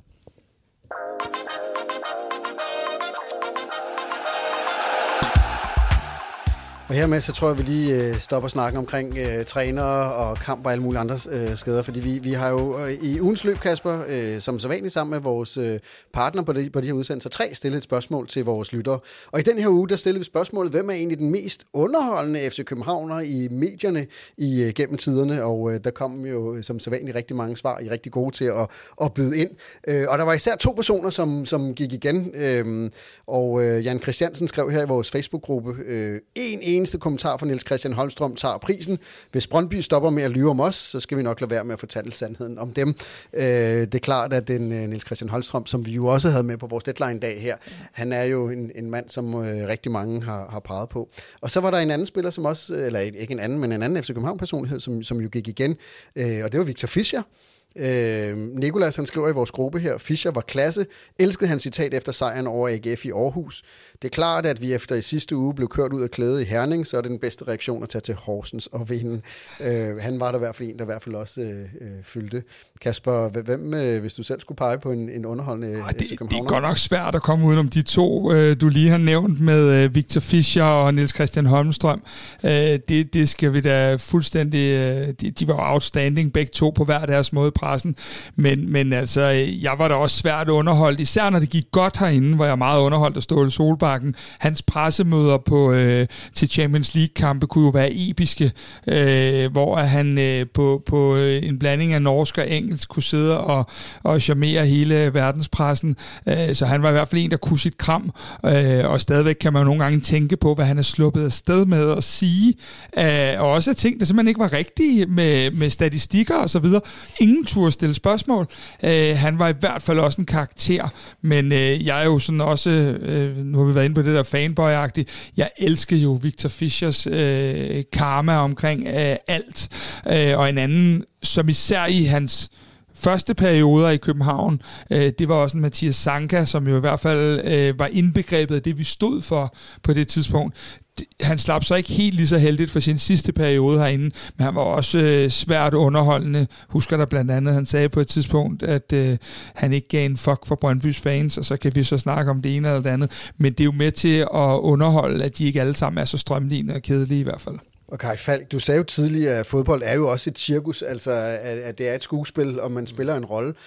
Hvor meget betyder det underholdende element for, for et hold, at man har nogen, der stiller sig frem med noget, noget karisma på den måde? Jamen, det betyder da meget, og hele, hvad kan man sige, historien af FC København er jo blevet tegnet af nogle af de her personligheder, som Ståle og Niels Christian Holmstrøm, Don Ø og så videre. Det skal man jo ikke, det skal man ikke glemme. Og, øh, så, så det er et cirkus, men, men det jeg godt kan lide ved sådan nogle personer, det er jo, at øh, jeg har alligevel en, et, et virkelig klart indtryk af, at de er autentiske. Øh, så er de underholdende, fordi de er autentiske, eller fordi de spiller et skuespil. Der er stor forskel for mig.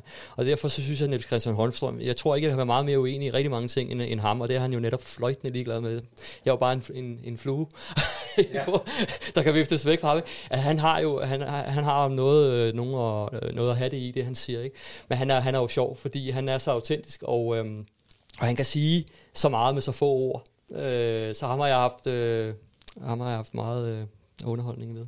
Og så skal vi selvfølgelig sige tak til alle de lytter, der har deltaget med, med deres øh, bud på lige præcis den mest underholdende i FC Københavns historie.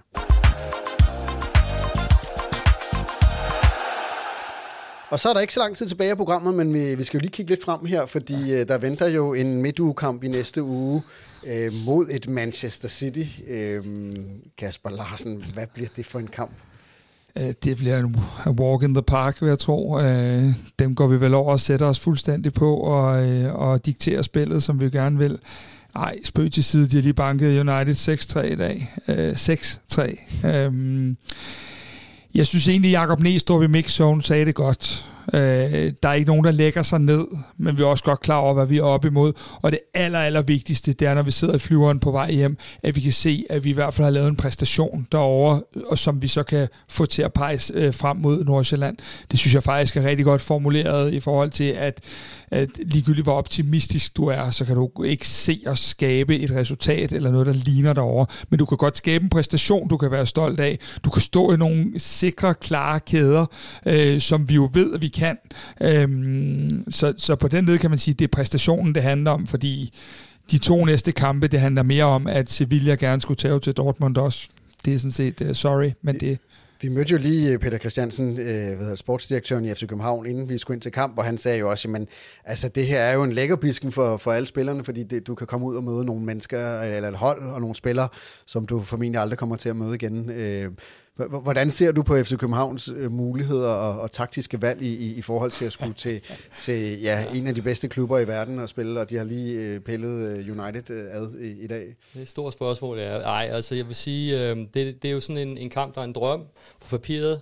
Skulle over og opleve det hele, og så når den starter, så kan det være, det bliver meget øh, i virkeligheden. Ikke? Fordi at det simpelthen er for svær en opgave, men det der med præstationen, der, der er det jo netop vigtigt, at du går over og så bryder den der præstation ned i nogle ting, nogle delmål, og så siger, at det her, det her, det skal fungere. Øh, man ikke bare går over og siger, at vi skal lave en god præstation. Ikke? Og det gør de jo selvfølgelig heller ikke. De er jo forberedt til, til tænderne, øh, er jeg ikke i tvivl om, øh, og detaljerne er på plads. Men, det, men uanset om du gør det, og du har de rammer alle dine delmål på dine præstationer osv., så, videre, så kan du stadigvæk tage til sådan et hold, fordi de laver noget, som du ikke kan dem op for. Øh, og det, det må du så acceptere, hvis det sker. Men indtil da, synes jeg stadigvæk, man skal være ambitiøs. Jo. Altså det, det skal du jo. Du sige, altså, hvis, hvis, hvis det her fungerer for os, jamen, så har vi en chance. Øh, så har vi en chance, fordi ellers kan man lade være med at spille kampen. Øh, og øh, jeg vil sige sådan, at chancen er jo selvfølgelig, at øh, man gør alt det, man har planlagt, det gør man rigtigt, og at de så øh, måske begynder på lidt for meget boldflytteri, og ikke virkelig går efter øh, og, øh, og molestrerer øh, FC København, og, øh, og, og, og spiller den der angrebskamp. Fordi gør de det, så er jeg også nok over på den side, hvor jeg siger, så skal der godt nok øh, falde noget ned fra himlen. øh, men hvis de begynder sådan at spille lidt, øh, lidt øh, stationært og, og trille bolden lidt rundt, og måske være en lille smule arrogant omkring det, jamen så er, der, så er der jo en chance, hvis man sætter alting rigtigt sammen. Og så vil sige, sidste ting omkring det faglige, det taktiske, det er, at øh, det, der er jo den sværeste noget der, det er jo, at der, der skal fraprioriteres nogle ting. Øh, fordi du kan ikke både øh, øh lukke bagrummet og lukke mellemrummene, Øh, du kan ikke både lukke siderne og lukke centralt. Altså, du, så skal du have flere spillere på banen. Øh, så, øh, så, så der ligger en vigtig øh, prioritering, når du spiller sådan en kamp, det er at, at sige, men okay, så må vi øh, acceptere, at de måske får lidt plads på siderne, og kan slå nogle indlæg øh, men de skal i hvert fald ikke igennem midten, for eksempel. Øh, måske også, øh, at du åbner en lille smule mere bagrum, sådan, så de ikke kommer så meget i boksen. Så der bliver du nødt til at tage nogle vigtige valg der, øh, i forhold til øh, valg og fravalg.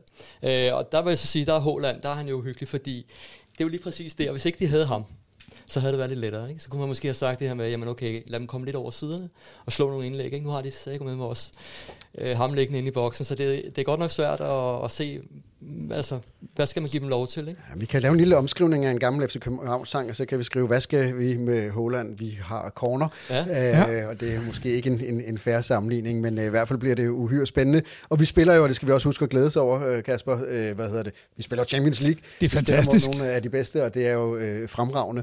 Og så, hvad hedder det, kan jeg også lige sige, fordi vi spiller jo også mod dem i parken, og øh, i fredags der udlåder vi tre billetter til øh, en, en heldig lytter, øh, sammen med vores partner på, på Champions kampene, som er Just Eat, som øh, havde skaffet tre billetter. Og øh, vinderen blev en, øh, en fyr, der hed Kasper Svand, og øh, han havde blandt andet skrevet det her på Twitter øh, i, i forbindelse med vores konkurrence her. Min søn Emil på 10 år og hans bedste ven, hele deres verden omhandler fodbold, og ikke mindst FC København. Det vil være en oplevelse for livet, og noget, de vil kunne have sammen i forhåbentlig mange år, hvis jeg vinder de her billetter. Og det gjorde han altså, øh, så han skal ind med, med, med, med sin søn og øh, hans rigtig gode kammerat. Og da jeg lige ringede fredag, øh, hvad hedder det, eftermiddag for at fortælle om det her, der, der kan jeg sige, han blev rigtig, rigtig glad, og øh, han havde lavet en overraskelse for sin søn, inden han vidste det her, og det var, at han havde købt en ny FIFA-spil øh, til ham, som han skulle have fredag eftermiddag, når han kom hjem fra skole, og så sagde han, det her, det var jo ligesom øh, toppen. Øh, Skulle da ned og bytte det FIFA-spil, når nu har fået de billetter der og sparet de penge? De har det godt børn i dag. Ja, det har de. Ja.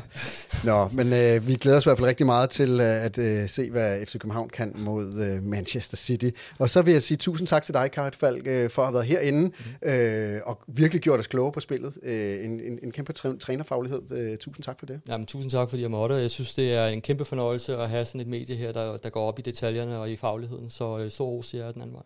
Og så er Kvartibold selvfølgelig tilbage hele næste uge. Vi har morgenbriefing, øh, hvad hedder det, tirsdag til fredag, hvor vi øh, gør folk klogere på, hvad, på fem minutter, på hvad der sker i FC København Universitet. Så har vi selvfølgelig øh, optagt, og vi har øh, nedtragt, øh, og det har vi både øh, ja, til Champions League-kamp øh, mod City, og det har vi også, når vi møder Nordsjælland på lørdag.